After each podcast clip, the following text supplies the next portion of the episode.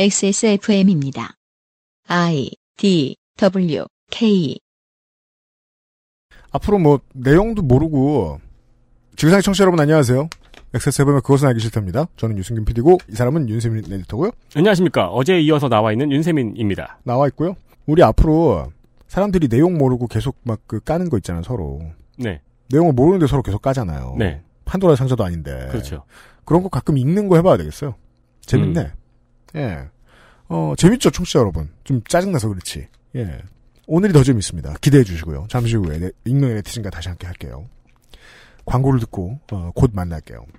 그것은 알기 싫다는 에어비타 Dust Zero, 경기도 김치의 진수, 콕지버 콕김치, 나의 마지막, 나의 마지막 시도 Perfect 25 전화영어, 액세스몰 음향기기 섹션에서 도와주는 중입니다. 콕 집어 콕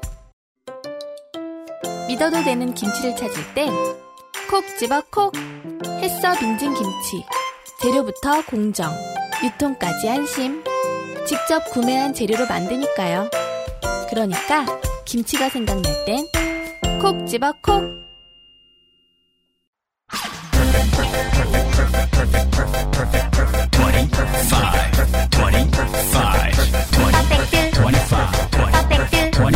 전화로 공부하는 원어민 1대1 수 Why don't you call Perfect 25? 초미세먼지까지 확실하게 반가워 에어비타 Dust Zero 오프닝이 이렇게 지나갔군요. 음. 어, 오프닝 언제 하지 생각하고 있었어요. 안 했어요. 네. 그래서 바로 광고입니다. 네. 컴팩트한 크기, 뛰어난 디자인, 반영구적 필터 운영으로 인한 경제성에 큰 녀석들의 버금가는 성능, 이 모든 걸 아우르는 공기청정기가 많지 않습니다. 에어비타가 그중 하나입니다. 저희가 써봐서 합니다. 그렇습니다. 24시간 작동해도 0.3kW의 전기만 사용합니다. 터보 모드는 소음이 조금 있습니다. 그러나 터보 모드가 아닌 이상에는 저소음이라 신경도 별로 안 쓰입니다. 공기청정기의 능력이 꼭 필요해서 공기청정기를 산 소비자는 저는 때때로 소음을 포기했으면 좋겠다. 라는 생각도 하는데 비교적 저소음입니다. 창문을 보면 하늘이 화창합니다. 그래서 공기청정기가 필요 없을 것 같죠? 네, 하늘이 화창한 것과 내 방 공기와는 다르죠? 그렇습니다. 내 방 공기는 실내 공기는 먼지가 많을 수 있습니다. 네, 방구는 안 끼고 창밖을 봐라. 그렇습니다. 바깥 공기와 무관하게 실내 공기는 나빠지기 마련입니다. 겨울이불 꺼내서 안 털고 쓰시고 계시죠? 그다 먼지입니다. 저도 재채기를 한참 했거든요. 겨울 이불 꺼내는 시즌입니다. 좀 터시고요. 네, 아... 털기엔 너무 추워요.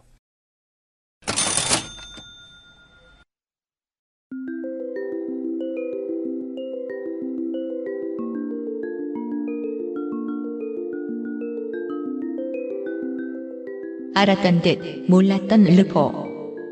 기묘한 이야기.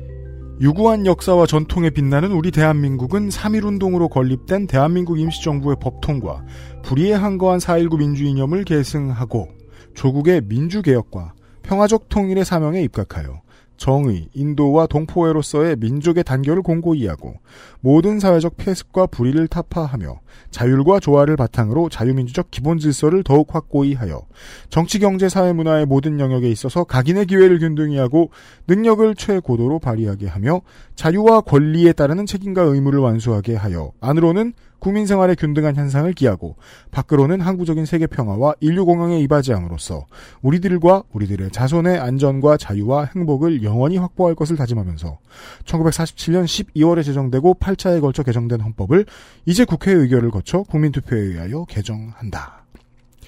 1988년 2월 25일에 시행된 대한민국 헌법의 전문입니다. 어, 근데 제가 지금 보고 있는 거랑 다르네요? 제가 지금 보고 있는 건 마지막에 1948년 7월 12일에 제정되고라고 적혀 있는데. 내가 그렇게 안 읽었어? 네, 47년이라고. 아, 사- 잘못 읽었어, 그럼. 1948년 7월 12일에 제정되고,를 붙여 넣어주세요. 네. 저는 현행 일본국 헌법 전문도 좋아하지만 대한민국 헌법 현행 헌법 전문을 뭐랄까 민주주의에 대한 이상이 적힌 명문이라고 생각합니다. 기계가 있지 않아요. 그러니까 일본의 헌법은 반성 위에 서 있어요. 그러네요. 우리가 지난 시간에 읽어봤지만. 우리 반성 위해서 이런 반, 큰 반성 위해서 우리가 이제 국제사회를 위해서 공헌을 해나가겠다. 세계의 평화를 위해서 우리가 이바지해 보겠다라는 그건 그거대로 숭고한 이상이에요. 음. 한국의 현행 헌법 전문은 굉장히 진취적이죠. 우리는 전체주의와도 싸워봤고 제국주의와도 싸워봤고 굴하지 않았고 임시정부의 법통이라는 게 그런 역사적인 배경이 있는 거죠. 네. 독재 정부와도 싸워봤고 민주화도 이루어봤고 우리는 이겨내왔다. 압제와 싸워서 이겨내봤다라는 역사적인 함의 속에서 그 문장을 보면은 그걸 다른 어떤 국가가 썼, 썼던 것보다 대한민국 헌법에 거기에 적혀 있는 게 굉장히 큰 의미가 있다고 생각해요. 진취적인 문장이고 민주주의가 무엇인지를 말하는 문장이고 그게 되게 특이한 것 같아요. 헌법에 초대 대통령을 부정하고 있는 게. 그러네요. 흔한 일은 아니죠. 네. 절대로. 네. 파운딩 파더라고들 하지만 네. 그걸 부정하고 있죠. 한국 그렇죠. 그게 독재가 있었으면 그것을 압제에서 벗어난 것에서 우리는 다시 시작할 수 있다라는 진취적인 기상이 있잖아요. 네. 이런 걸 시킨 메가돈은 없었어요. 예. 게다가 이건 스스로 만들어낸 것이고요. 네. 굉장한 명문이라고 생각합니다. 이렇게 헌법의 전문이라는 거는 지난 시간에도 말씀드렸습니다만 그 국가가 시대의 흐름에서 어떤 변곡점이 왔을 때 앞으로 나아갈 이상향을 제시하는 문장 이라고 생각해요. 그러게요. 그런데 2012년 4월 27일에 일본의 자유민주당이 자민당입니다. 당 차원의 일본국 헌법 개정 초안을 발표했을 때 어, 일본 사회가 큰 충격에 빠졌죠. 그렇습니다. 전후 단 한 번도 시행된 적이 없는 헌법 개정에 자민당이 본격적으로 착수했다는 의미이기도 하지만 초안 내용이 왜, 왜 이러지? 라는 내용이었거든요. 아, 그 내용이 미심쩍었어요. 내용이 어, 참여정부 시절부터 한국에서는 이런 얘기를 좀 해왔습니다. 예. 어, 일본이 헌법을 개정할 것 같다. 헌법 개정은 개헌은 오랜 야망이었습니다. 오랜 수건 사업이었어요. 특히 구조를 개정해서 군대를 가진다는 것은 일본의 보수 정권의 오랜 야망이었습니다. 네. 그래서 헌법 개정을 언젠가 할 것이다, 개헌을 언젠가 할 것이라는 건 알았는데 정작 수십 년의 연구 끝에 나온 개헌안이 왜 이런 수준인가? 뭐랄까 GHQ의 심정을 다시 한번 느끼고는 어 이거 왜 커뮤니케이션 잘 안 되지? 2012년에 뭐가 문제지? 한국에선 개헌 초안을 두고 일본이 보통 국가로 돌아가려 한다는 보도를 보통 하시지요. 네. 전쟁을 할 수 있는 보통 국가라면 맞는 표현입니다. 그런데 일본 국내 의뢰는 조금 다른 방향이에요. 보통 이하의 국가가 되려는 거 아닌가? 아, 한국에서는 보통 국가로의 회귀라는 말을 참 무섭게 받아들이는데 일본에서는 보통 국가 이하가 되려는 거 아니냐라는 말이 나온다고요. 도대체 어느 방향으로 국가를 끌고 가려는 건가라는 우려가 나왔습니다. 그래서 개정안의 몇 가지 주요한 조문들을 살펴보면서 이 우려가 왜 나왔는지를 한번 청취자 여러분과 함께 살펴봤으면 합니다. 네.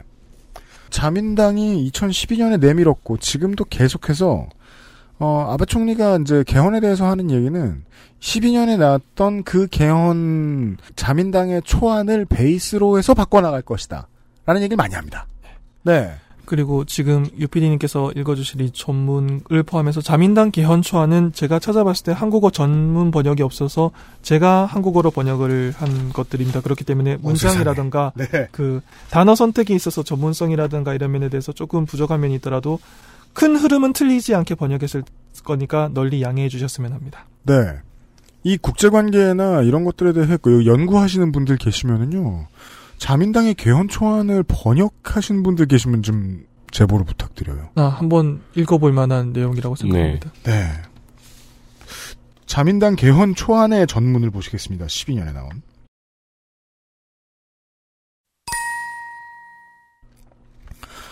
일본국은 긴 역사와 고유의 문화를 가지며 국민 통합의 상징인 천황을 모시는 국가로 국민 주권 아래 입법, 행정 및 사법의 삼권 분리에 따라 통치된다.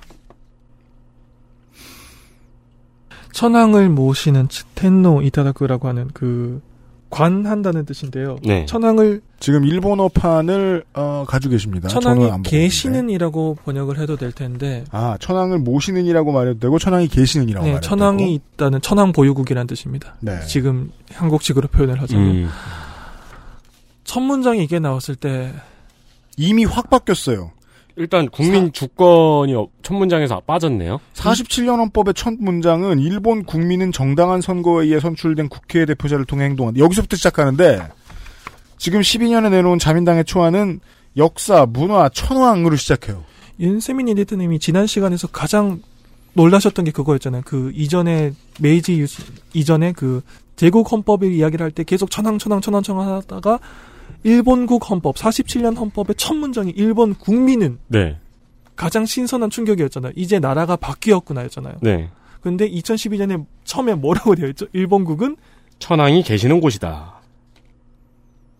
와, 위해부 천황. 예. 입헌 군주제인데 예. 군주에 좀 더 힘을 실어주는 입헌 군주제. 그러니까 아니 자 백번 물러나서 뭐 군대를 갖고 싶다는 욕망 보수 우파의 욕망도 이해하고 그럴 수도 있어. 어차피 우린 계속 말리고 싶겠 싶지만. 예. 근데 역사의 시대의 흐름을 이렇게까지 과거로 돌리고 싶어 한다는 욕망이 드러날 줄은 몰랐어요. 군대를 가진다는 것은 엄밀히 말을 하자면은 뭐 자위대가 군대가 아니라고 생각하는 사람이 없을 테니까요. 네. 지휘권에 관한 이야기라던가 조금 테크니컬한 문제일 수 있어요. 그런데 천황에 대해서 또, 군, 또 신기한 게 천황에게 권력을 주려는 의도는 없어요. 내각의 권리를 천황에게 주려고 하는 게 아니라 천황을 중심으로 뭉치자라는 이야기가 맨 먼저 나온 거예요. 그러네요. 천황에게 권한을 준다는 말은 안 나오거든요. 그렇다면 천황을 중심으로 뭉치자라는 그, 어, 그 이상점만을 가져온다면 이건 메이지 시대 정신이라는 거죠. 제가 그 얘기를 하고 싶었어요. 체제만 현대 체제고 어, 시대 정신을 메이지의 그것을 갖다 쓰고 싶어 한다. 이거는 굉장히 큰 빨간불이 깜빡깜빡거려도 되죠. Red 그러니까- alert이죠. 국민 통합의 상징인 천황이라고 하잖아요. 근데 일본 국민 중에서는 천황을 부정하거나 거부하는 국민도 있을 거 아니에요. 네, 있습니다. 종교를 가진 국민들. 있죠. 그들을 배제하는 문장이 되어버렸네요. 이렇게까지 할 필요가 없었는데도 불구하고. 네. 차라리 일본국은 군대를 갖고 싶다라고 쓴 문장보다 나쁘잖아요. 그게 훨씬 심플했을 거예요. 다른 우리는. 군대를 갖고 싶은 국가로서 그죠? 그게 더 시- 그게 더 나은 문장이잖아요. 천황을 첫머리에 가져왔다는 게 어느 시대 정신으로 지금 국가를 이끌고 싶은 거냐 집권당이라는 우려가 나오는 건 당연한 수순이죠. 이러면 일본의 뒤를 파헤친 많은 한국 언론인들의 노력이 하나도 헛되지 않죠. 자, 다음 좀 볼게요. 우리나라는 지난, 여기서 우리나라는 일본입니다. 우리나라는 지난 대전으로 인한 황폐와 수많은 대재해를 극복하고 발전해 이제는 국제사회에서 중요한 지위를 차지하고 있으며 평화주의 아래 여러 외국과 우호 관계를 증진하고 세계의 평화와 번영에 공헌한다. 그 전 헌법에 비해서 이 평화에 대한 이야기가 강조가 좀 밀려난 것 같습니다. 그렇죠. 좀 살펴볼까요? 지난 대전, 지난 대전은 일본에서 흔히 공식적인 자리에서 말하는 제2차 세계대전 태평양 전쟁을 말합니다. 네. 그, 그게 그 공식적인 표현으로 자주 쓰여요. 지난 대전. 예, 제2차 세계대전으로 인한 황폐와 수많은 대재 보세요. 제2차 세계대전으로 인한 황폐와 대지진과 같은 대재해를 동렬로 놓고 있어요. 대재해는 자연 현상이기 때문에 일본의 우리 탓이 아니에요. 일본 탓이 아니에요. 대전은 전쟁은 일본이 침략을 시작했었죠. 누가 보면 침략 당한 것 같지 않아요. 이렇게 써놓으면 우리 탓이 아닌 것처럼 읽혀요. 적혀 있어요. 음. 심각한 역사 수정주의죠. 여기까지만 가도 아, 대전으로 인한 황폐가 대재해하고 동급이 됐군요. 동급으로 적어놨잖아요. 같은 성격인 것처럼 됐군요. 네. 하나는 가치 중립적이고 하나는 분명히 가치가 있는 것이었는데 게다가 그 가치라는 것이 지난 현행 헌법에서 그렇게 부정하고 있는 것임에도 불구하고 그리고 살짝 자부심도 보입니다. 이제는 국제사회에서 중요한 위치를 차지하고 있으며 현행 헌법 볼까요? 어, 이 두 번째 문장이요. 우리는 지난 대전으로 인한 황폐와 지금 말씀하고 지적하신 문장이요. 예. 일본이 피해자네요. 그렇게 읽힐 수도 있다는 거예요. 네. 자, 네. 근데 현행의 지금 일본국 헌법의 전문을 보면요. 두 번째 문단에 전문의 두 번째 문단에 중간 우리는부터 보시면 우리는 평화를 유지하고 이 땅에서 전제와 예전과 압박과 편협을 영원히 제거하기 위해 노력하고 있는 국제사회에서 명예로운 지위를 얻고자 한다. 음. 1947년에는 우리는 국제사회로 이제 돌아가는 고- 권리를 얻고 싶습니다. 명예로운 지위를 얻고 싶습니다 였어요. 2012년에 전문 개정안을 보면 어떻게 되어 있나요? 대재해와 지난 대전으로 인한 황폐를 극복하고 발전해서 이제는 국제사회에서 중요한 위치를 차지하고 있으며 아, 그때 했던 얘긴 끝났다. 우리는 그 전후를 이제는 다음 단계로 넘어왔다는 선언이죠. 네. 일본은 이제 국제사회에서 중요한 위치를 차지하고 있다. 47년의 시대 정신이 다음 스테이지로 넘어갔다는 이거 이렇게 하죠. 읽는 거 하나도 트집 아니고 여러 번 읽어도 되네요. 예. 예. 네. 곱씹어보는 가치가 충분하네요. 예. 여기서 대제를 빼면은 우리는 지난 대전으로 인한 황폐를 극복하고 발전했잖아요. 예. 그리고 국제사회에서 중요한 위치를 차지했죠. 예. 그 극복하고 발전한 국가는 메이지 시대하고 어느 정도는 비슷한 왕이 계시는 국가야. 음. 아. 이건 진짜 백스터 퓨처네요. 놀라운 문장들이죠. 네. 그- 큰 과장이 아니에요. 다음 보도 되겠습니까? 예. 일본 국민은 국가와 향토를 자부심과 기계를 갖고 스스로 지켜내며 기본적인 인권을 존중함과 동시에 조화를 소중히 여기고 여기서 화는 레이와의 그 화입니다. 화자입니다. 가족과 사회가 저- 사회 전체가 서로 도우며 국가를 형성한다. 네, 이 조화는 한국어로 번역이 거의 불가능한 어, 뉘앙스라고 생각하시면 됩니다. 일본의 정신이라고 생각하시면 되고요. 예. 일본 국민은 국가와 향토를 자부심과 기계를 갖고 스스로 지켜내며 향토 예비군. 아무것도 안 하겠네. 네. 근데 그런 느낌이 아니잖아요, 지금. 예, 스스로 지켜낸다는 건 자위권. 그렇죠. 기본적인 인권이 그 뒤에 나와요. 아, 기본 그렇구나. 지켜내는 게 앞이고 기본적인 인권을 존중하는 게 그 다음이야. 국가와 향토를 자부심과 기계를 갖고 지켜내고 그 지켜낸 국가 안에서 기본적인 인권을 존중하고 조화를 소중히 여기면서 잘 먹고 잘 사는 거예요. 야, 이게 이 싱가포르의 그 독재 3대가 그렇게 좋아하는 아시아적 인권 아니야. 아시아적, 아시아적 민주주의 아니야. 나 이런 거 싫어 죽겠어. 아무튼. 예. 다음 볼까요? 예. 우리는 자유와 규율을 중시하고 아름다운 국토와 자연 환경을 지키면서 지키다 또 나왔습니다. 교육과 과학 기술을 진흥하고 활력 있는 경제 활동을 통해 국가를 성장시킨다. 여기는 뭐가 있나요? 자유 뒤에 규율이 따라왔죠. 아, 그렇구나. 제가 지금 한국 헌법에, 대한민국 헌법의 전문을 볼게요. 자손들의 안전과 자유와 행복을 영원히 확보할 것을 다짐한다. 그 자유와 권리에 따르는 책임과 의무를 완수하게 한다. 아시아적 민주주의. 전혀 어감이 달라. 그러니까 전혀는 아니지만 네. 어감이 상당히 달라. 이게 네. 진짜 진짜 아시아적 민주주의. 이게 진짜 네. 나쁜 말로 말하면. 자, 자유와 규율을 중시하고 자유 자유 자유를 하다가 나라가 이렇게 되었다라는 반성이 있는 거예요. 자민당적인 반성이 있는 거예요. 어, 생각보다 꽤 다르네요. 한국 헌법의 전문은 자유와 권리에 따르는 책임과 의무를 완수하게 하는 거예요. 예. 자유와 규율을 규율 자체로 승화하는 게 아니야. 네. 그리고 아름다운 국토 나왔죠. 이게 정말 아름답다라는 말도 그 아베 정권의 아름다운 국가라는 슬로건이 살짝 반영된 것 같아서 제가 이렇게까지 한 내각의 단어 선택이 헌법에 반영되는 건 좀 지양해야 된다고 생각하는데 그런 경향이 굉장히 강하죠. 음. 마지막 문장 한번 보시겠습니다. 네.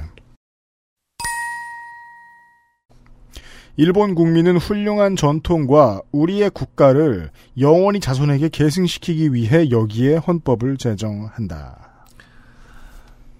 이렇게 전문이 끝납니다. 전문이 맨 처음에 눈에 들어오니까요. 아, 자민당이 개헌 초안을 발표할 때라서 사람들이 전문을 읽었죠.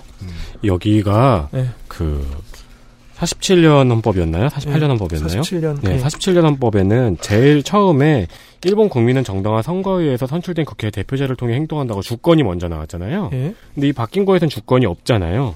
안 나오죠. 네, 주권이 나오지 않아요. 국민이 통합이 돼야 된다는 이야기만 나와요. 규율을 지키고 물론 네. 자유는 있지만 그래서 대한민국 헌법 전문에는 주권이 있나 살펴봤는데 여긴 주권에 대해서는 없어요. 네. 근데 대신 3.1운동과 4.19 민주 이념 안에 주권은 녹아 들어가 있죠. 그렇죠. 네, 그런 차이가 있네요. 여기 지금 이, 이 당 차원의 헌법 초안에는 주권이 녹아들어 있는 부분이 없네요. 대한민국 헌법 전문은 대한민국 국민들이 좀 더 자부심을 가져도 되는 명문이라고 생각해요. 거기에는 전제에 반대하고 압제 와 싸워서 투쟁해서 이겨낸 역사가 있어요. 일본에도 3.1운동과 4.19 민주항쟁 같은 게 있었으면 일본은 왕 없죠 지금. 네. 네. 그렇죠. 여튼 이걸 이제 발표가 됐으니까 읽었어요. 많은 사람들이. 제 감상을 먼저 말씀드리면 아 정말 지난 70년 정도 사이에 깜짝 놀랄 만큼 스케일이 다운되었구나, 작아졌구나. 음. 시대 정신이 이렇게 왜소할 수 있구나. 그러니까 이건 어떤 느낌이냐면은 제가 Back to the Future 얘기를 계속 했잖아요. Back to the Future. 네. 누군가가 백스터퓨처로 일본에서 이 GHQ한테 헌법 허락을 받는 시절로 돌아간 거예요, 몰래. 예. 그런 다음에 맥아더 목에 마취총을 쏘고 한 3일 동안 마취총을 쏘고 예. 다시 일본으로 돌아오니까 헌법이 이렇게 돼 있는 거죠. 아 2019년에 일본으로 돌아왔더니 네, 네. 47년에 메가더를 재운 다음에 예, 예. 그 메가더가 야 헌법 이거 왜 이래? 그러니까 아 주무셨잖아요. 아 가자 일단. 그래서 그 평행 우주에서는 메가더 잘렸고 예. 한국 전쟁 때 못 왔고 그렇죠. 국회 연설 없고 퍼레이드도 없었고. 네. 시대 정신이 이렇게까지 왜소해질 수 있구나. 그 어떤 기계를 보여주는 명문들을 읽다가 갑자기 2012년 자민당 기원초원을 읽으면은 정말 스케일 좁지 않나요? 우리가 생각하는 아름다운 국가, 자민당이 생각하는 올바른 방향으로 국민 전체가 통합해서 열심히 경제 활동해서 잘 먹고 잘 사는 국가. 이게 아름다운 국가. 우리가 불과 한 세기도 안 돼서 과거에 저질렀던 죄는 지금 어, 내가 보기에는 자연재해야. 근데 우리는 그걸 이겨냈고 예전에 그 국제사회 일원이 되겠다고 한- 했는데 지금 돈 많어. 예. 일원이야. 우리를 지켜야겠어. 이게 2012년이니까 2011년에 3월 11일에 동일본 대지진이 있었으니까 재해가 초안에 들어가는 건 받아들일 수 있어요. 네. 음, 불과 불과 1년 정도 지난 때였네요. 예. 일본을 뒤흔든 동일본 대지진으로 대표되는 자연재해. 이거를 쓸 일본이 쭉 이겨내왔다는 건 역사적인 사실입니다. 네. 그리고 1945년에 희망에 불과, 불과했던 국제사회에서의 명예로운 지위를 이미 얻었고 앞으로 민족국가의 가- 기체 아래 발전해 나가겠다라는 취지가 담긴 문장인데 전반적으로 국토와 향토의 자부를 자부심과 기계를 갖고 스스로 지켜내고 가족과 사회가 서로 도와서 국가를 형성하고 자율에는 교율이 따르고 이런 잔소리로 보이잖아요. 네. 1947년에 시행된 헌법에 있었던 기계 반성을 통한 국제사회 공헌에 나가겠다라고 하는 진취적인 이상 같은 게 전혀 드러나 있지 않죠. 음.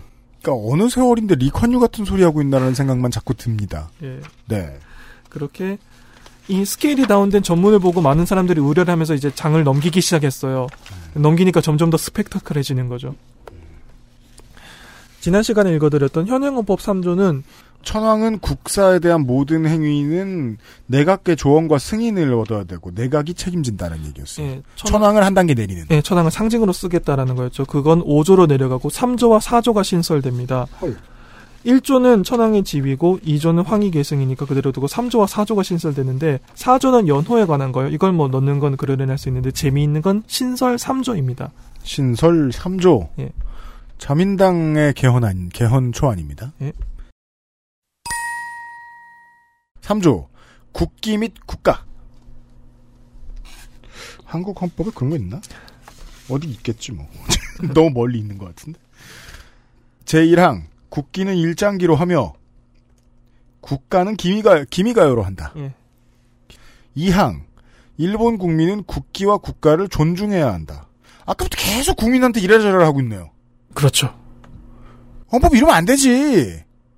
처음부터 공화국이 이번 군주국입니다만 국민에게 표가 있는 나라가 예. 투표권이 있는 나라가 국기와 국가를 존중해야 한다. 음, 정말 아 이렇게까지 스케일 다운을 하는구나 이 나라가 싶었어요.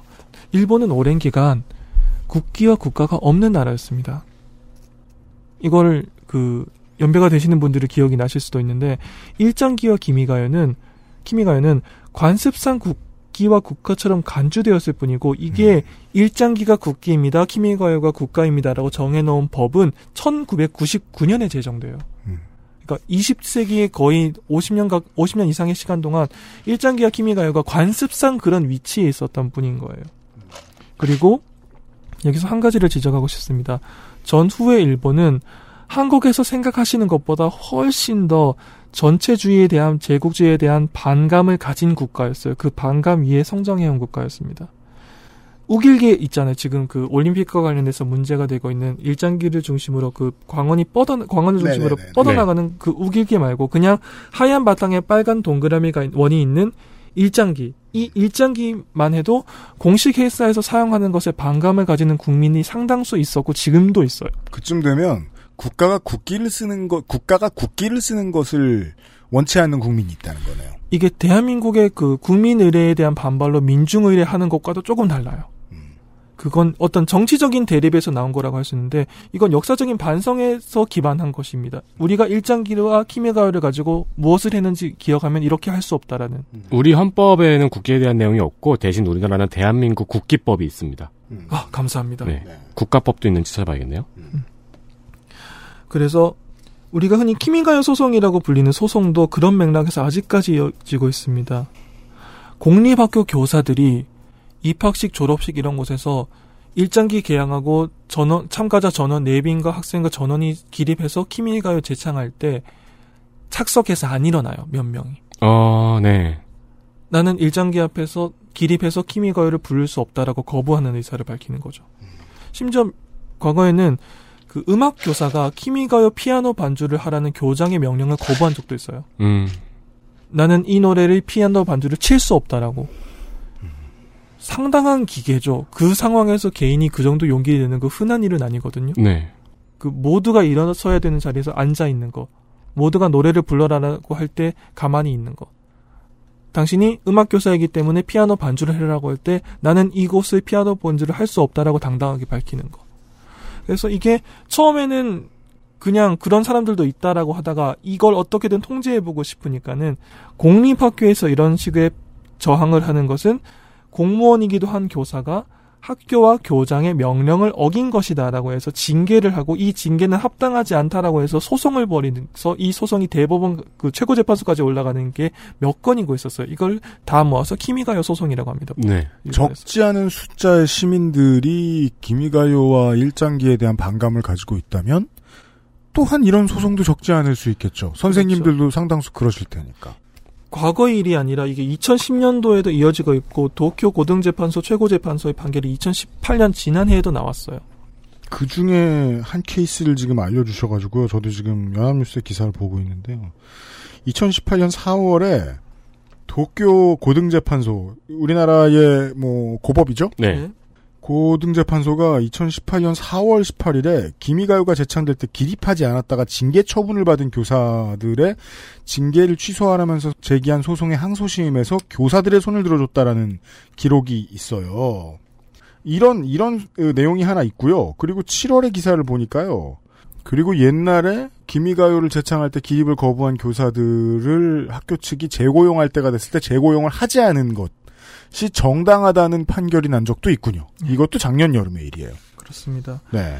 이런 키미가요 소송에서 일본의 법원은 일관되게 중요합니다. 일장기와 키미가요를 어떻게 판단할지는 개인의 자유다. 다만 공립학교의 공식 행사에서 공무원인 교사가 학교 교장의 명령에 따라야 하는지 아닌지는 case by case로 세부적으로 판단해보자. 라는 관점에서 판결들을 내립니다. 네. 그러니까 일본 국민이 키미가요와 일장기를 거부하다니 불경하다라고는 절대로 말하지 않아요. 네. 무서워서 말 못하는군요. 사회 분위기상. 절대로 그렇게 말하지 않습니다. 음. 그런 식의 판단은 하지 않아요. 중요한 그렇기 때문에 주로 소송들이 공립학교에서 나오는 거예요. 네. 공립학교 교사기 공무원이기 때문에 공무원이 직무 명령을 어긴, 어긴 것을 이유로 이 정도로 감복 견책을 해도 되느냐, 무겁지 않느냐, 가벼우냐, 아니면 재고용을 할 때 이것을 정년퇴임하고 난 다음에 보통 관습적으로 제공하는데 이 제고용을 안 하는 요소로 이것을 감안하는 것이 정당하냐 정당하지 않느냐일 뿐이지 네. 개인적으로 키미가요와 일장기를 어떻게 판단할지는 그건 개인의 자유예요.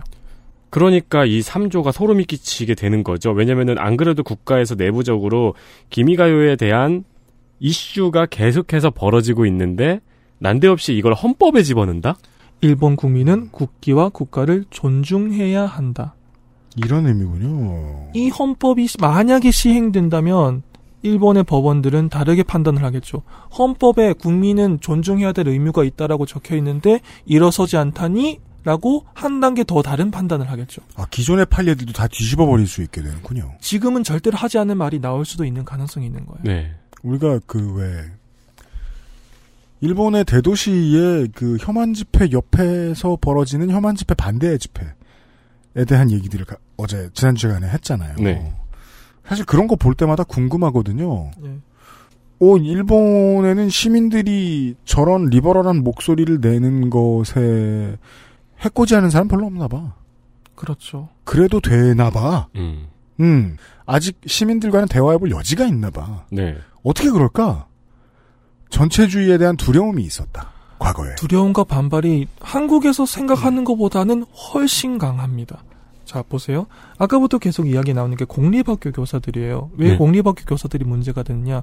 사립학교에서 만약에 그 사립학교의 건학 정신에 따라서 일장기 안 걸고 키미가에 안 부르고 졸업식에도 아무 문제 없어요. 사립학교에서는. 예. 네. 사립이니까. 음. 의뢰를 하든 말든 아무런 문제 없어요. 알아서 하면 돼요. 근데 네. 만약에 헌법이 이렇게 바뀌면 일본 국민은 국기와 국가를 존중해야 되죠. 졸업식과 입학식에서 이걸 안 할 수 있을까요? 환경이 달라지는 거예요.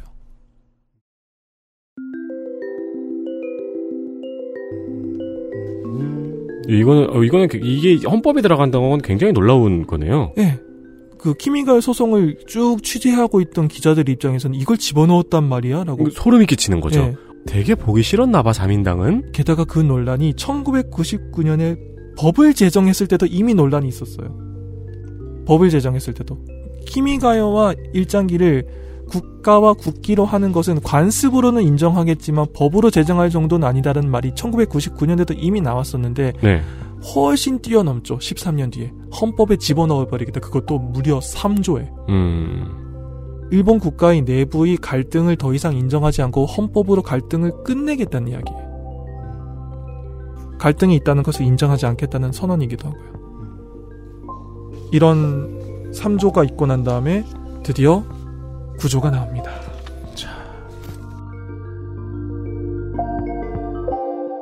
XSFM입니다.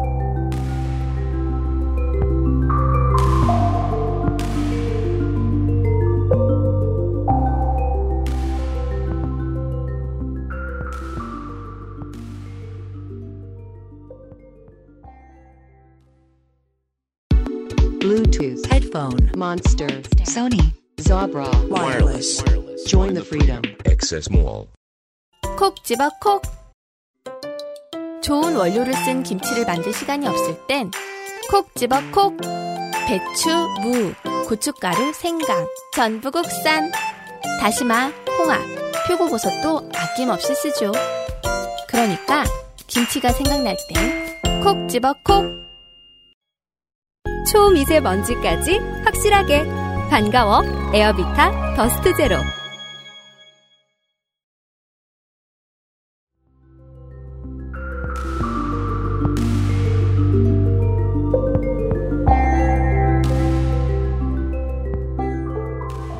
구조 한번 봅시다, 우리가. 그렇게 얘기 많이 나오는 일본 헌법 구조 한번 봅시다. 일본 헌법 구조는 참 재미있죠. 자, 장을 따지자면요. 일- 현행 일본 국 헌법은 제1장이 천황이고 그게 1조부터 8조까지 있어요. 네. 제3장이 국민의 권리 및 의무입니다. 순서 중요합니다. 국민의 권리 및 의무예요. 네. 이게 10조부터 쭉 이어집니다. 그 다음에는 그냥 내각을 어떻게 구성한다 이런 이야기, 국회를 어떻게 만든다 이런 이야기가 나와요. 제2장이 있는데 제2장이 타이틀이 전쟁 폭이고 이 제2장은 딱 한 조문밖에 없어요. 구조밖에 없어요.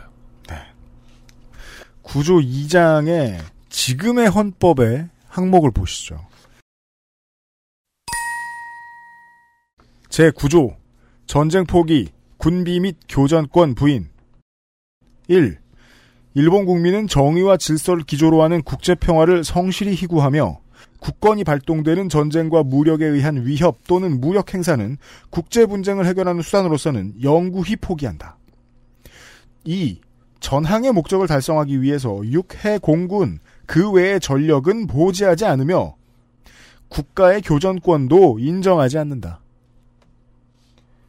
어, 너무 클리어해서 해석도 필요 없는 그렇죠. 조항이에요. 현행의 일본 헌법의 구조는. 메가더 초안이 제시했던 무장 해제를 해라. 그럼 무장 해제를 하면 우리는 어떻게 우리를 스스로 지키느냐? 그거는 국제사회의 숭고한 이상에 맡겨라라는 게 잘 구현되어 있는 조문이죠. 네. 자민당의 개헌안은 어떻게 바꾸어 놨을까요, 이걸? 이것을 참고하기 위해서 어, 네티즌께서 국회 도서관에서 어, 외국 법률 이슈 브리핑을 구해 오셨어요. 2016년 8월 16일에 외국 법률 이슈 브리핑 33호입니다. 국회 도서관에서 발행한 어, 내용입니다. 국회의 연구원들이 이렇게 하는 일이 많습니다.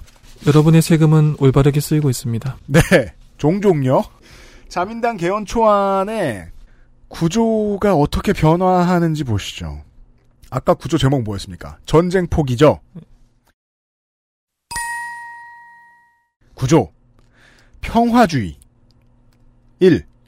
일본 국민은 정의와 질서를 기조로 한 국제 평화를 성실히 추구하고 국권의 발동으로서의 전쟁을 포기하며 무력에 의한 위협 및 무력 행사는 국제 분쟁을 해결하는 수단으로서 사용하지 않는다.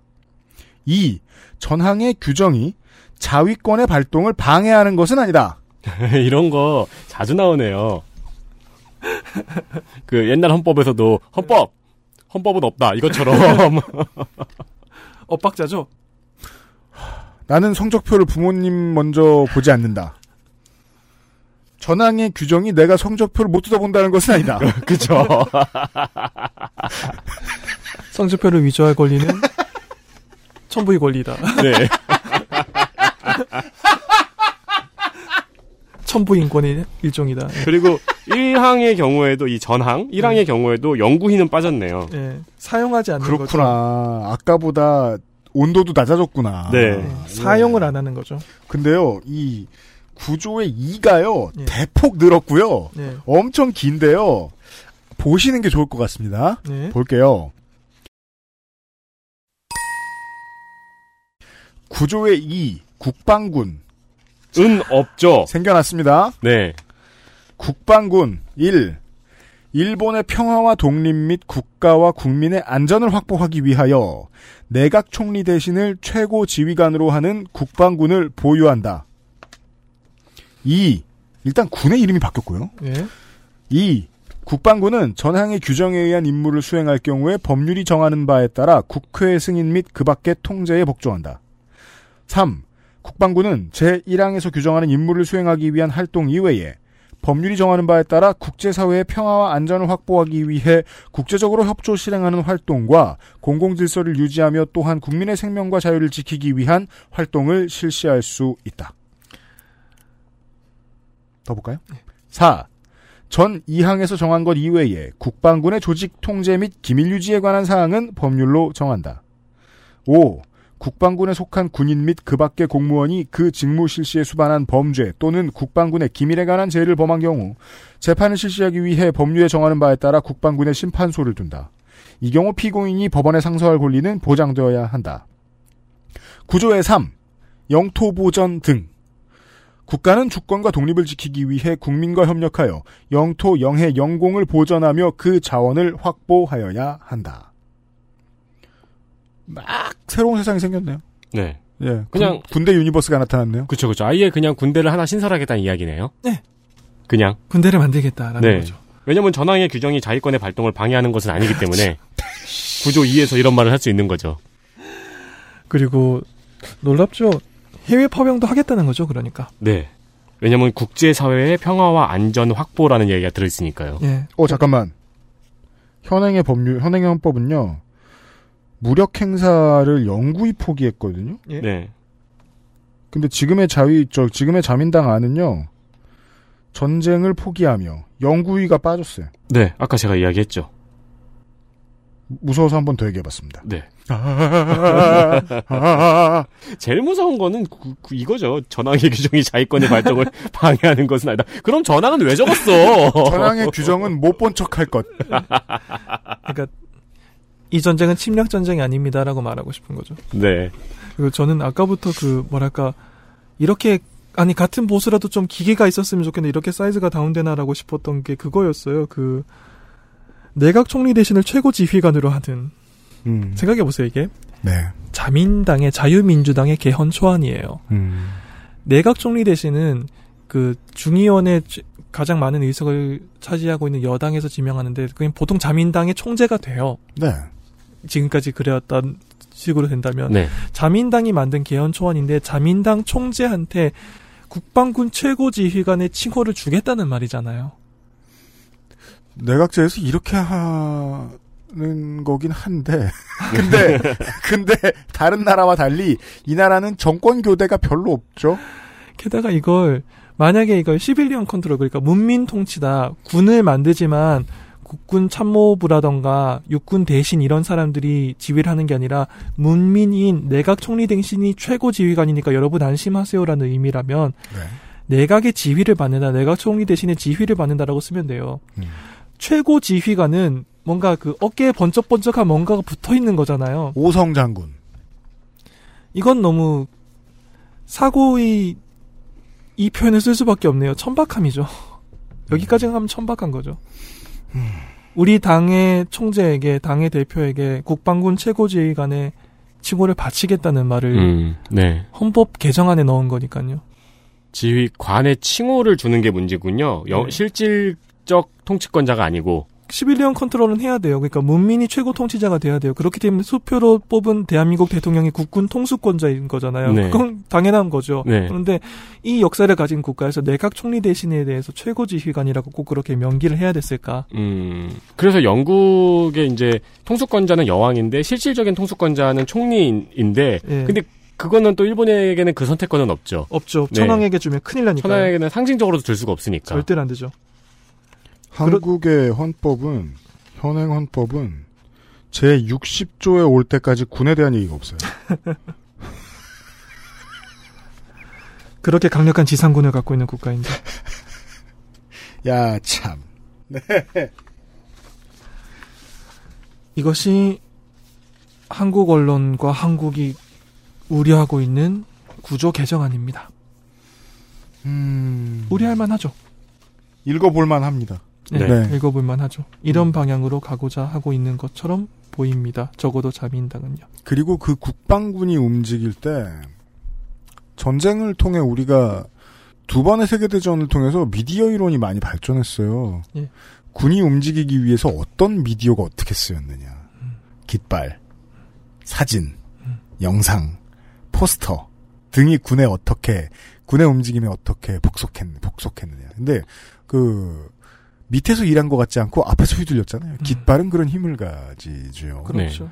그러니까 아니 매우 리버럴적인 사람은 이렇게 생각할 수 있어요. 그리고 저는 그것도 뭐 얼마든지 그렇게 생각했대요. 저건 풍어기가 맞아. 음.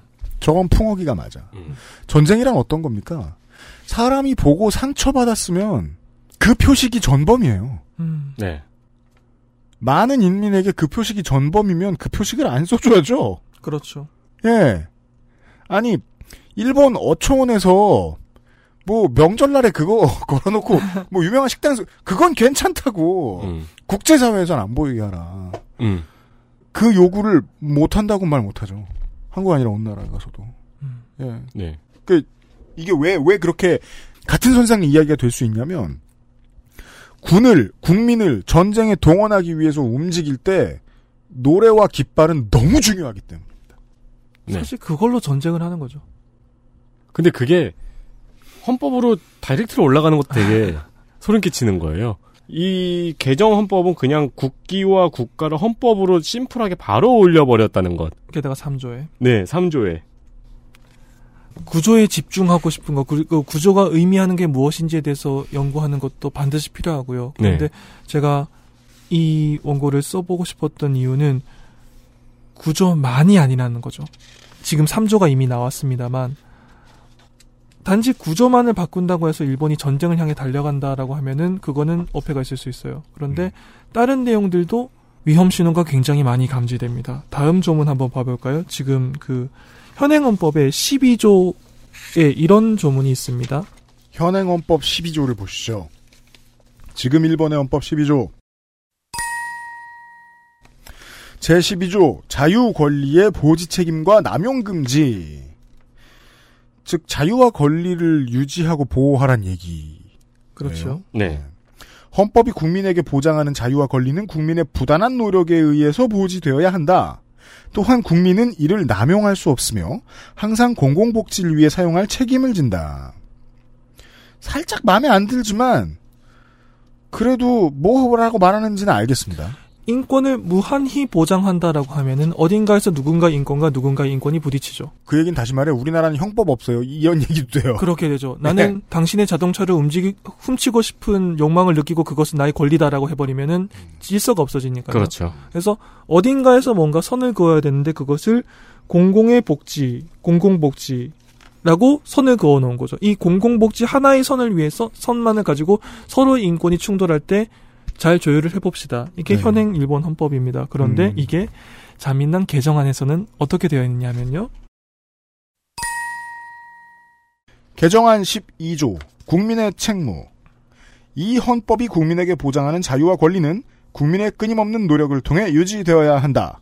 국민은 이 권리를 남용해서는 안 되며 자유와 권리에는 책임과 의무가 따르는 것을 자각하고 항상 공익과 공공의 질서에 반해서는 안 된다. 저는 이 말장난에서 키워드를 짚을 수 있을 것 같아요. 어디라고 보십니까? 항상 공익과 공공의 질서를 반해서는 안 된다라고 했잖아요. 예. 공익과 공공의 범위를 정해줄 수 있는 권력이 어디에 있는가? 그게 국민에게 있다고 생각하는 사람들이 이런 식으로 조문을 썼을까? 그러면 국민에게서 나온 국민의 안녕을 해야 하는 국민의 합의에 의한 이런 전제를 깔았겠죠. 그리고 그런 전제를 깔을 거였다면은 지금의 헌법으로 충분하죠. 맞아. 공공복지를 위해 사용할 책임을 진다. 이렇게 두면 돼요. 예. 근데 이거 왜 바꿨을까? 왜 국민의 끊임없는 노력을 통해서 국민에게 보장하는 자유와 권리가 유지되어야 할까요? 국민이 노력을 해야 된다고 국민한테 이래라 저래라 꽤 많이 하네요. 이 개정안은. 예. 그리고 국민은 요 권리를 남용해서는 안 되고 자유와 권리에는 책임과 의무가 따른다는 것을 너희들이 자각해야 된다라고 가르치고 있죠. 우리나라 헌법 10조를 읽어드릴까요? 네. 모든 국민은 인간으로서의 존엄과 가치를 가지며 행복을 추구할 권리를 가진다. 국가는 개인이 가지는 불가침의 기본적 인권을 확인하고 이를 보장하는 의무를 진다.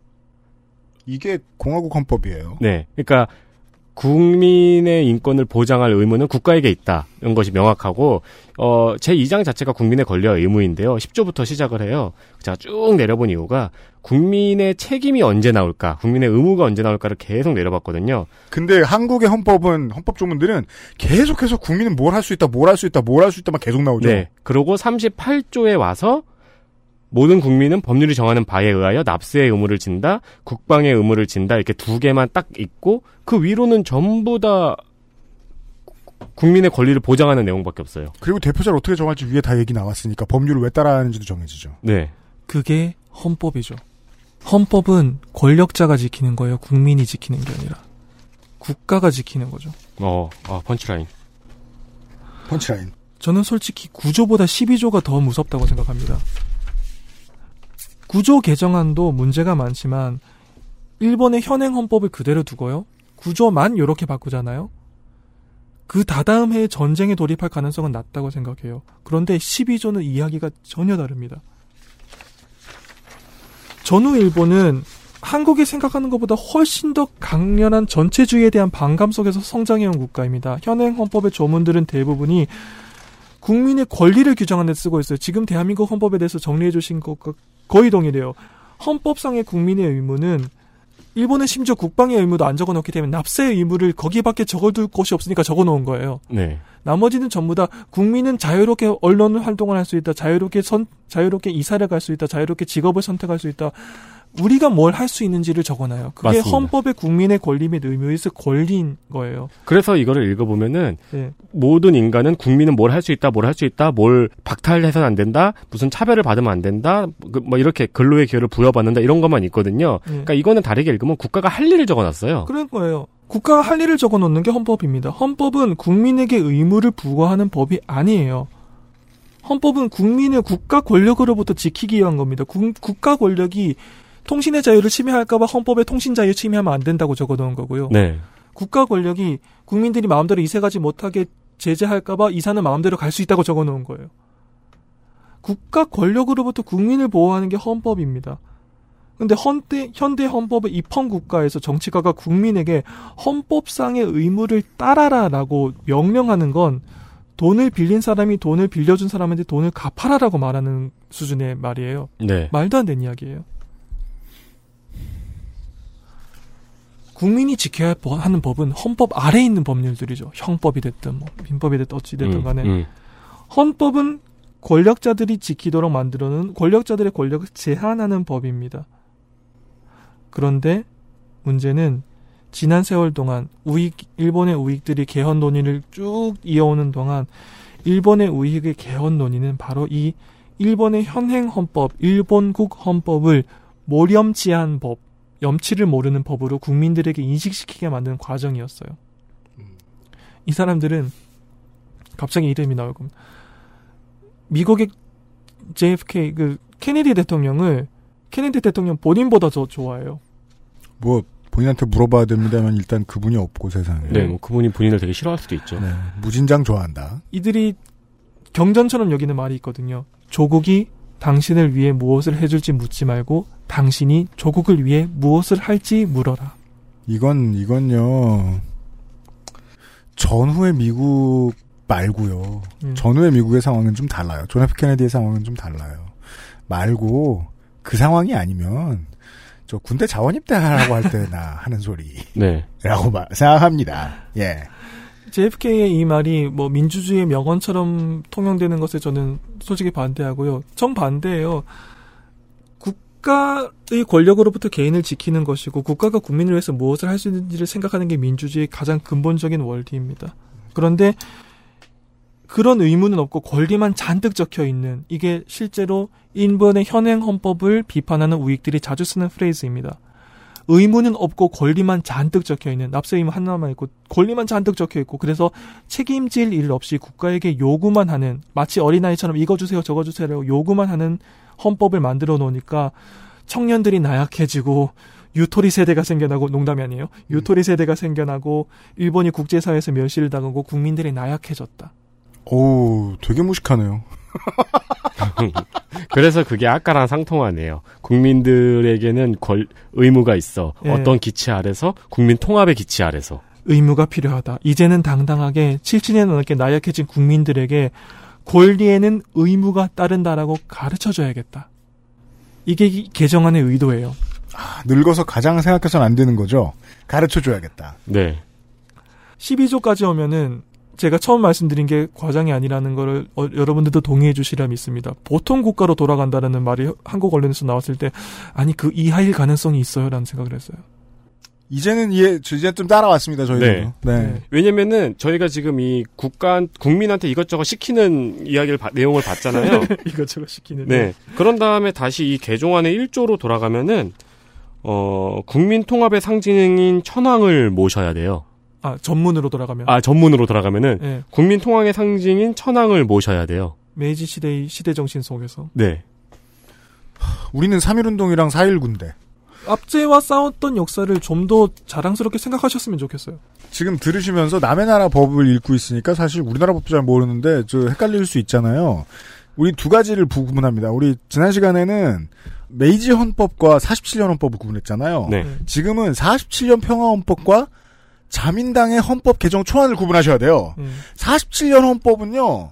뭐 한국 법하고 한국 헌법하고 봐도 뭐 대단히 차이 있고 그런 거 아니에요. 괜찮아요. 나머지 그냥 우리가 지금 다루지 않을 조항들 볼게요. 10조, 아 11조 모든 국민은 모든 인권은 기본적인 인권을 향유할 권리를 가진다. 13조 모든 국민은 개인으로서 존중된다. 생명, 자유, 행복 추구에 대한 국민의 권리는 공공복지에 위반하지 않는 한 입법 그 외 국정에 있어 최대한 존중되어야 한다.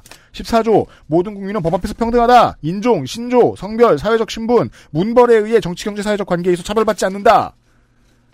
16조 청원 누구든지 손해의 구제, 공무원의 파면, 법률, 명령 또는 규칙의 제정과 표지 및 개정 등 개정 그 외의 상황에 대해 자유롭게 청원할 권리를 가진다. 다 좋아. 그러니까 혀- 일본은 현재 상식적인 헌법을 가지고 있어요. 멀쩡해. 아주 멀쩡한 헌법을 갖고 있어요. 그러면 개정하고자 하는 세력이 있을 때는 네. 모든 항목을 다 고치진 않아요. 절대로 그렇죠. 지금부터 내가 새로 쓰겠다. 뭐 이렇게 하지 않아요. 몇 개를 고쳐요. 그러면은 이제 우리가 그걸 안과에서 시력 측정하듯이 이렇게 봐야죠. 이 몇 개를 고치고 이 몇 개를 고친 렌즈로 세상을 봤더니 뭐 가장 먼 곳에 뭐가 보인다 지금 직진으로 딱 나갔을 때 그 길에. 일본의 현행 헌법도 국민의 권리만 쭉 설명하고 있네요. 우리나라 헌법처럼. 근데 여기에서 몇 개를 고쳐놨더니 자 너네 기미가요 불러 예. 일장기 있으면 기립해. 고개 돌리지 마. 예. 기미가요 부르면은 아, 너 안 부르고 있으면은 뭐 직업을 잃을 수도 있고 뭐 뭐 아무 나쁜 거야. 네. 그리고 공익 및 공공의 질서가 뭔진 모르겠지만 국가가 정해줄 테니까 그거를 해치지 않는 선에서만 자유를 누려라. 글쎄요. 그 얘기는 진짜 현대의 일본인들이 상당수의 일본인들이 가장 싫어하는 국민을 총동원하기 직전에 하는 말처럼 들린다는 겁니다. 콜린 캐퍼닉을 처벌할 수 있는 나라네요. 그렇죠. 그렇죠. 그렇죠. 그렇죠. 그렇게 되죠. 그리고 아까 말씀하신 전체를 수정할 수 없으니까 일부분을 수정하잖아요. 키포인트가 되는 몇 개의 조항을 수정하잖아요. 그리고 네. 저는 그걸 봤을 때, 아, 정말, 팟캐스트 업계의 명언을 살짝만 인용하겠습니다. 악마는 디테일에 숨어 있다는 말이 농담이 아니구나라고 느꼈어요. 우리가 지금 이걸 자세히 읽는 게 보람이 있어요, 지금. 예. 한 가지 포인트에서, 와, 여기를 이렇게 고쳤구나라는 게 있었습니다. 아까 잠깐 읽어주셨는데, 13조 현행 다시 한 번만 읽어봐 주시겠습니까? 네. 13조 현행헌법입니다. 개인의 존중. 모든 국민은 개인으로서 존중된다. 생명, 자유, 행복 추구에 대한 국민의 권리는 공공의 복지에 위반하지 않는 한 입법 그 외의 국정에 있어서 최대한 존중되어야 한다. 자, 개정안 바로 갈까요? 예. 자민당 개, 개정안 초안 13조. 사람으로서의 존중 등. 뭐야 이거? 개인의 존중이었는데 사람으로 바뀌어. 뭐야 이거? 왜 굳이 바꿔? 어, 이 문, 이 단어의 차이는 뭐, 뭔- 무슨 차이인지 모르겠네요. 반려동물들이 말썽을 부리고 있나 봐요 정치 세력으로서. 아, 자, 다시. 모든 국민은 사람으로서 존중된다. 생명 자유 및 행복 추구에 대한 국민의 권리는 공익 및 공공 질서에 반하지 않는 한 입법 그 외 국정에 있어서 최대한 존중되어야 한다. 자, 뭐가 바뀌었습니까, 청취자 여러분? 공익 및 공공 질서에 반하지 않아야 되네요. 이런 인권은 전 들어본 적이 없어요. 그러니까 이건 이거는 이거는 분명한 개념 개념 변경입니다. 천부 인권이 아니에요. 네. 그리고 그 존중받는 주체도 아주 디테일하게 바뀌어져 있죠. 자, 한번 일본어 원문인데 같이 한번 보시겠습니다. 위쪽이 자민당의 개정안이고요. 아래쪽이 현행 일본 헌법이에요. 네. 근데 14조를 보시면은 네, 저희가 지금 눈이 나쁘지만 그래도 보고 있어요. 14조. 예, 저14 세로로 쓰여져 있어 가지고 숫자 읽긴 편하네요. 14. 아, 음. 제- 죄송합니다. 13조를 보고 있어요. 아, 13조에, 13. 13조에 보면, 보시면은 여기에 개인이라고 적혀 있죠. 현행은 네. 개인으로서 존중된다라고 적혀 있어요. 근데 음. 개인이 사람으로 바뀌어 있어요. 사람 인자가 적혀 있죠. 여기 13조에. 개인에서 개자가 빠졌네요. 예. 모든 국민은 사람으로서 존중된다. 개인을 사람으로 바꿔놨어요. 아, 정말 디테일하죠. 언젠 뭐 코카스파니엘로서 존중했냐? 왜 이걸 바꿨을까요? 이거는 앞으로 여러 가지 논의가 있을 수 있어요. 자민당은 제가 지금 하는 말에 반대할 수 있습니다. 이거는 제 해석이에요. 개인이 왜 인으로 바뀌었느냐? 개인을 지우고 싶었을 거예요. 사람이 개인으로서 존중받는 사회. 아, 개인과 이는 그 차이가 있는 거군요. 사람이 개개인으로서 하나의 객체로서 존중받는 게 아니라 좀 더 넓은 의미에서 조화로운 사회 속에서 가족으로서 향토민으로서 국민으로서 다른 가치들이 생기잖아요. 음. 커뮤니티의 일원. 화목한 가정 아래서 가정이라는 얘기는 좀 이따 다시 나올 건데 가족의 일원으로서 지역 사회의 일원으로서 사회의 일원으로서 직장의 일원으로서 사람으로서 존중받는다와 개인이 그냥 태어났기 때문에 개인으로서 존중받는다는 비슷한 말처럼 보이지만 달라요. 그러면은 여기서는 이렇게 얘기할 수 있겠네요. 이건 제가 하는 얘기입니다. 예? 인간은 혼자서 완전하지 않다. 제가 그 요파시 진행자라 다행인데요. 어딘가의 일원으로서만 정체성이 규정되어지는 걸 사람들이 얼마나 싫어하는데요. 그럼요. 사연은 다 그런 데서 와요. 여기서 그 이 단어가 애매하니까 이 동아시아의 단어 개인과 인이 애매하다면 영어로 바꿔볼까요? person은 군대에 있을 수도 있고 예?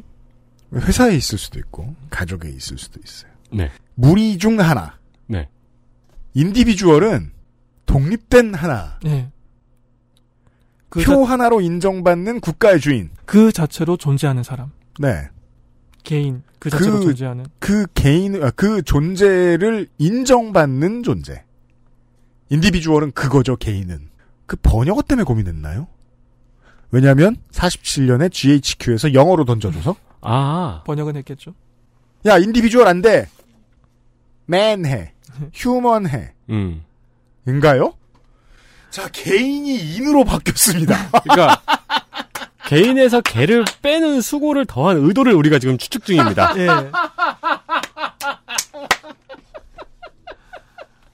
와우!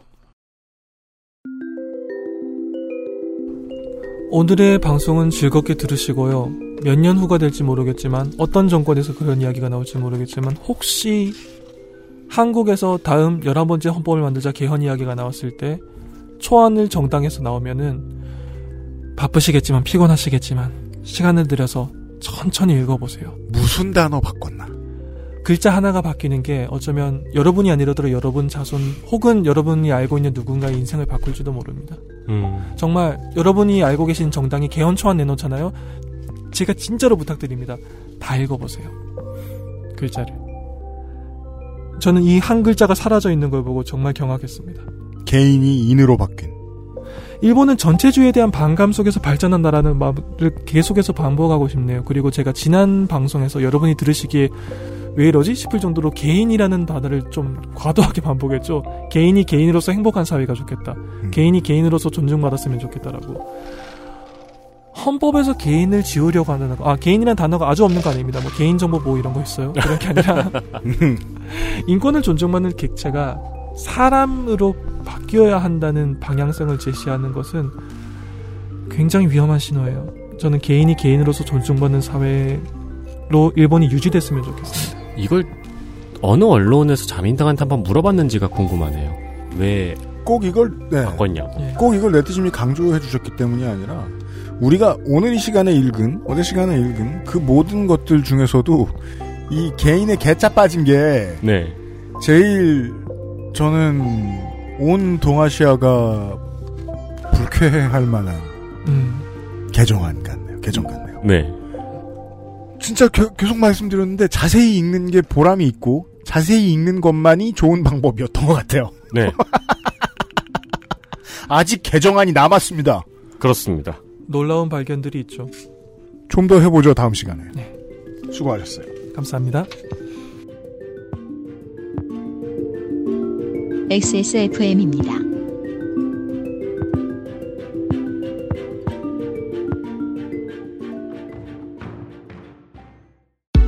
Bluetooth, headphone, speaker, Sony, Monster, wireless. Join the freedom. XS Mall. JJL. Speaker. Charge 3. Bluetooth speaker. Go. Clarity. HDBT. Headphone. Headphone. Bluetooth. Sony Monster. JBL. Meet the speaker. Join the freedom. Access Mall. 10분으로는 부족합니다. 당신의 실력을 충분히 높일 수 있는 최적의 시간. 25분간의 전화 영어. Perfect 25.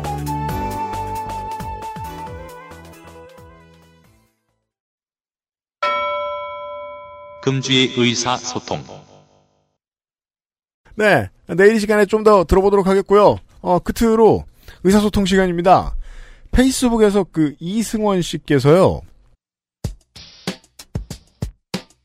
9월 5일에 열렸던 서울의 법조타운 쪽에서 열렸던 일제 강제 동원 문제의 쟁점과 올바른 해결 방안 모색을 위한 한일 공동 심포지엄이라는 행사의 포스터를 보내주셨어요.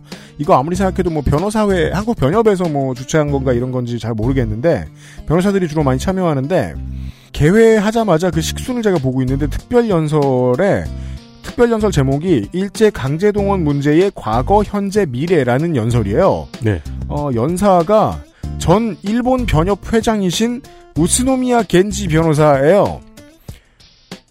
그 아저씨를 오래 들으신 분들이면 어, 아는 이름 같은데라고 하셨을 수 있죠.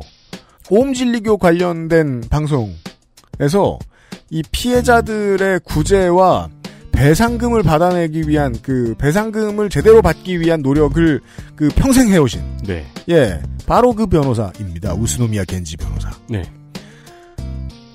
이승원 씨가 이 그 포스터를 남겨주셨어요. 우스노미야 변호사의 이름을 여기서 보게 되네요. 정말 대단한 분이시라고 생각합니다. 그러게요. 그 오음진리교 피해자들을 위해서만 평생을 바치신 줄 알았더니 강제동원 피해자 문제도 되게 오랫동안 일을 해오셨나 봐요. 그런가 봐요. 그러니까 전문자 전문가로 여기서 연설을 하시겠죠? 손이상식 어휘를 쓰자면 저희 이 방송을 할 때 그 관련 사진이나 인터뷰들을 찾아봐도 어, 오늘 내일 하실 것 같은 분이셨거든요. 그렇죠. 정말 대- 어느 면에서 대단해 보이냐? 체력이 끝간데 없으신 분 같다. 맞습니다. 특히 이 연배에 예 네. 대단하다고 생각됩니다. 연구도 계속 하고 계시나 보네요. 연설도 하시고. 아, 훌륭한 법조인들이 많습니다. 손희상 씨는 그 연배에 오늘 내일 하고 있는데. 그렇습니다. 어, 죽기 전에 손이상도 곧 볼 거고요. 음, 요즘엔 그냥 제 패친 친구 같아요. 그냥 제 패친인 것 같아요. 예, 그 병상에 누워가지고 무슨 병인지 모르겠지만, 네, 회복이나 하고 앉았는 것 같은데, 나중에 보기로 하겠고요. 저희들은 내일 다시 인사를 드리겠습니다. 아, 윤세민 리터 유승균 PD였습니다.